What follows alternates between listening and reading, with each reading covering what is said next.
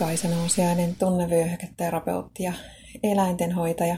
Teen ihmisille tunnevyöhyketerapiohoitoja ja mentaalista valmennusta ja eläimille, pääsääntöisesti koirille, kehohoitoja mun Helsingin Kumpulan toimitilassa. Mä hankin taannoin paljasjalkakengät. Ehkä tiedätkin, mitä se tarkoittaa. Siis sellaiset ohutpohjaiset kengät, joissa ei ole mitään tukea jalalle, vaan jalan lihasten pitää niitä kenkiä käyttäessä vahvistua. Ja kun ne lihakset vahvistuu, niin silloin sen jalan luonnollinen asento pitäisi muodostua ja sitä kautta vähentää kipuja jalkaterässä ja säärissä ja polvissa ja todennäköisesti ajan myötä myös selässä, koska kehon asento muuttuu sellaiseksi, mikä se luonnollisesti on. Siis edellyttää tietysti, että ne lihakset on tarpeeksi hyvässä kunnossa kannattelemaan luita. Hoitajana mä olen päivät pitkät jalkojeni päällä töissä ja sen takia on tärkeää, että jalat on hyvässä kunnossa, koska jos jalkojen asento on huono, niin se aiheuttaa kipuja kyllä ihan koko kehossa. Sen takia, koska jalat on siellä alimmaisena ja vaikuttaa koko kehon asentoon.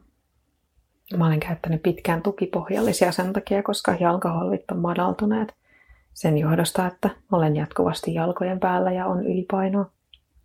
Mutta viime aikoina onneksi on moni ihminen siirtynyt pois tukipohjallisista ja käyttämään jotain tohveleita, joissa ei ole mitään tukea jalalle ja saanut sitä kautta enemmän apua, saanut kipuja vähennettyä paremmin kuin mitä niiden pohjallisten avulla.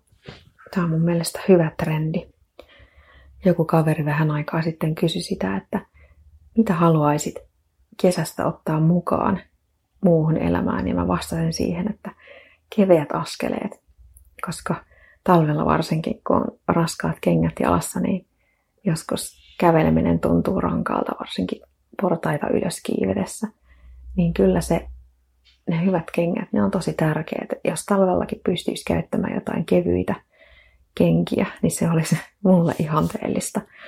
Ja mä olen siis nyt tosi tyytyväinen siihen, että kesällä, vaikkei voi kulkea kaupungissa paljon jaloin, niin tavallaan se on kuitenkin mahdollista noiden ohutpohjaisten kenkien kautta.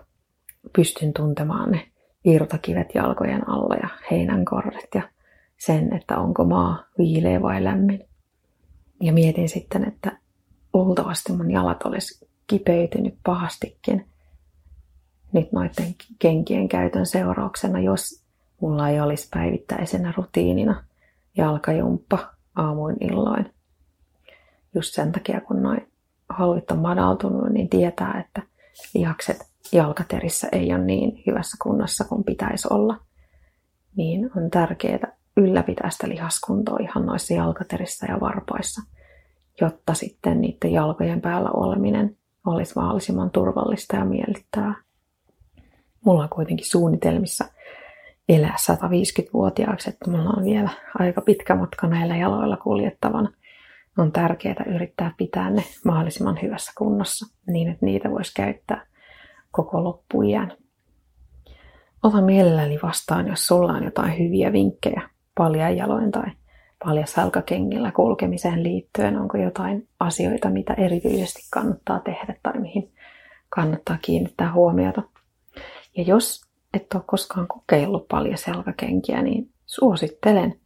Siitä voi olla sullekin yllättävän paljon apua. Tietysti jos on vakavia ongelmia kehossa, kehon tasapainossa, niin kannattaa aloittaa varovasti ja selvitellä etukäteen ensin, että onko ne itselle ok vai ei.